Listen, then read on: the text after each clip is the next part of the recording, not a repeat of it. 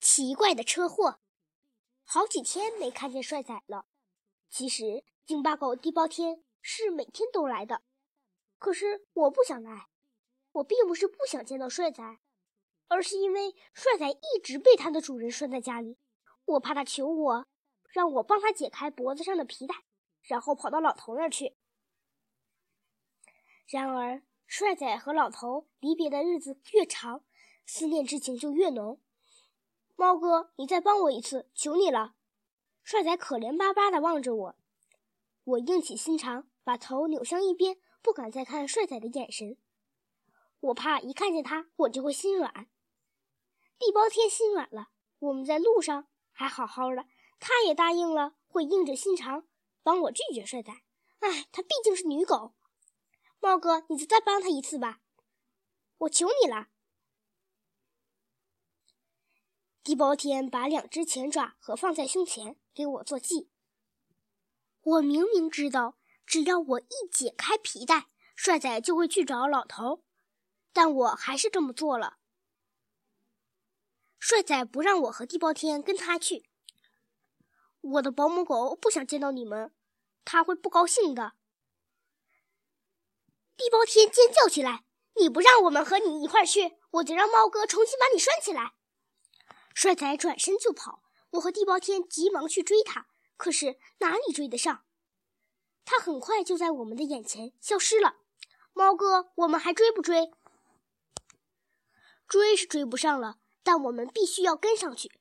我有一种预感要出事儿，我很后悔，这一次真不该让帅仔离开家，不要让他发现我们。我一边说，一边和地包天躲进了公路中间用来做隔离带的花丛。一辆巨大的货车轰隆隆地开了过来，我看见本来正在散步的保姆狗忽然横穿马路，帅仔紧跟在他身后，眼看着大货车就要从他们身上压过去，只听一声刺耳的刹车声，巨大的货车歪向了中间的隔离带，出车祸了！我心里咯噔一下。紧张地竖起了尾巴。被撞的是保姆狗老头，还是帅仔，或者他们俩？我和地包天赶到现场，只见帅仔把保姆狗老头从货车下面拖出来。